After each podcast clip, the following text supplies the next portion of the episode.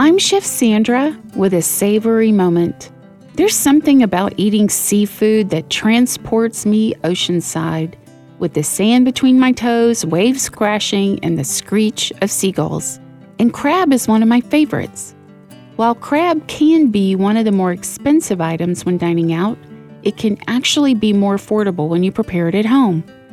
It's going to be more costly per person than hamburger meat, but who doesn't need a special treat every now and then?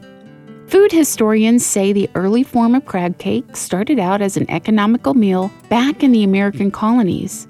The settlers ate an English mincemeat cake and would modify it based on whatever they had on hand.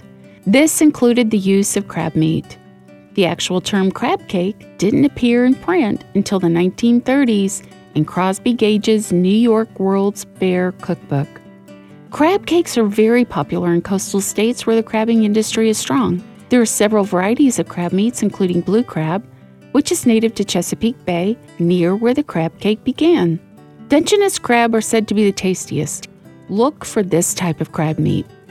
Now it's time to bring a coastal vibe into your home dining experience. As you might have guessed, today's recipe is crab cake. Gather the family into the kitchen and make it a family affair. It's a lot of fun to prep and form the crab cake patties. Pull up one of your favorite online radio apps and hit play on some ocean tunes. Maybe see who can best imitate the screech of a seagull. But most of all, Get ready for the deliciousness of buttery lumps of crab meat, herbs and spices, and just a hint of crunch with a panko bread crumb crust. You just might never want to eat crab cakes out again. I'm Chef Sandra Lewis.